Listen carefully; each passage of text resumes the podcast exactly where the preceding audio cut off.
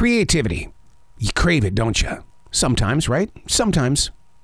Other times you're going, you know what? I, I, I don't need to have that kind of an energy source coming from me because it really puts too much pressure on my anxiety and I got enough freaky stuff going on. I, I don't need anything called creativity to invade me. Oh, but you do.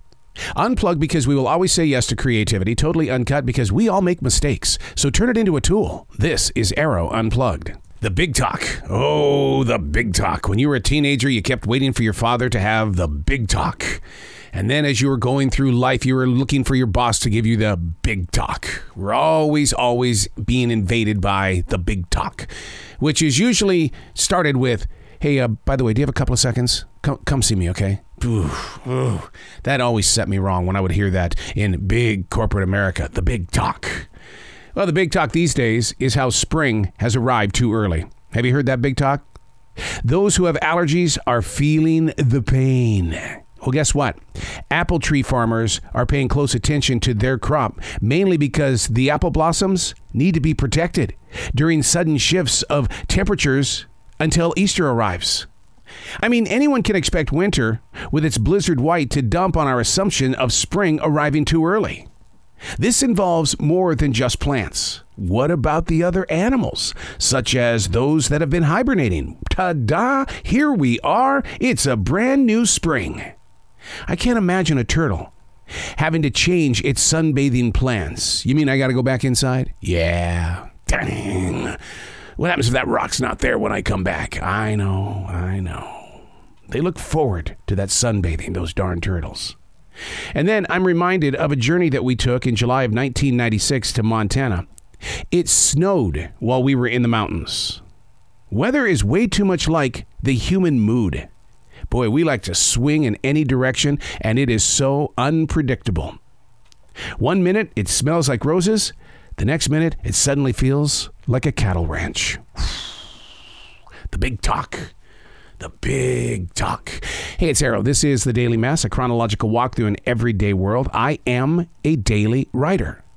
I look at life and say, oh my God, there's something that we can talk about here. But how many people do we meet on a daily basis that go, I, got nothing? You haven't done anything in life? You, you didn't do anything recently? Nah, I played video games. You what? Write about that then. No, I'm okay. I'm okay. content, the courage to share your word, to have a voice in a community. That's where we are today. You need to have your voice present in other people's chapters. This is the Daily Mess. So between the two of us here, and this this is a good big talk conversation. I really want to know when the bedroom pillow became such a huge science project. Ah, I just saw this advertisement for a pillow called the Moon Pod pillow. Not to be confused with the My Pillow guy who has spent the past 10 years pushing his product into our sleepless nights. The Moon Pod pillow is filled with microbeads and dual membrane technology. Ooh. See what it's supposed to do? It's supposed to mimic the sensation of flotation therapy. Now you've got my attention. It's moments like this that I feel sorry for the billions of pillows still on the shelf at Bed Bath and Beyond. I mean, they're just pillows, right? Or am I being mean to something that's dedicated its size and shape to help a human being have a good night's sleep? Is it the pillow or the person? What's the blame? Who do we place the blame on and why? Well, I, I happen to take pillows very seriously. I have a Contour Swan body pillow. Oh, yeah. The makers say it's supposed to give the entire body comfort and support. Yeah, the Swan Body Pillow. Oh, it works. It really does. It, I'll, I'll tell you what it feels like. In all honesty, it feels like that I'm cuddling up in my mom's arms. What? It does. Yeah, yeah. Even at my age, it's just that comfort that when you wrap yourself up inside this this swan body pillow, you're going, "Oh, I've been here before.